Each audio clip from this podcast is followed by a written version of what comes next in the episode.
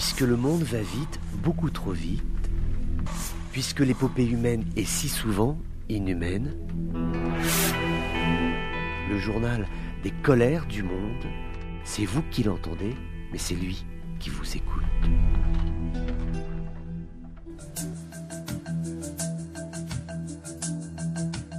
Bonjour à tous, bienvenue dans ces colères du monde. La bataille de Bakhmut en Ukraine se poursuit.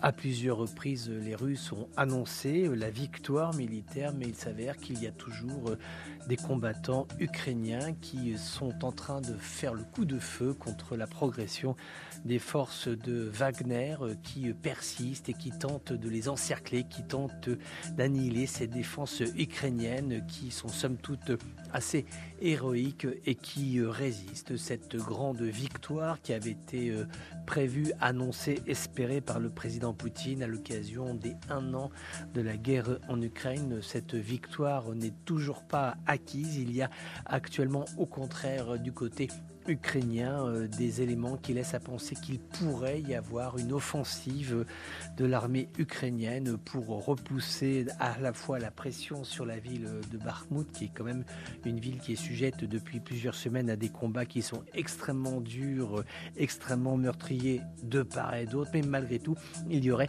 cette volonté ukrainienne, malgré ses pertes, de poursuivre donc la lutte en lançant une offensive. C'est important d'un point de vue euh, politique, puisqu'il s'agit aussi euh, un message à tous les pays qui envoient de l'armement aux forces ukrainiennes, dire voilà, nous récupérons le matériel, nous l'utilisons et nous le prenons pour pouvoir mener le combat face aux forces russes. Donc il faut dire que le matériel qui est reçu est employé euh, contre les Russes et puis il est absolument essentiel aussi euh, pour les forces ukrainiennes de mettre la pression sur les Russes avant le retour euh, du printemps, c'est-à-dire d'ici quelques semaines, période où il y aura plus de facilité pour monter des opérations militaire, il y aura plus de mobilité du fait de la fonte des neiges, des routes qui seront plus facilement praticables.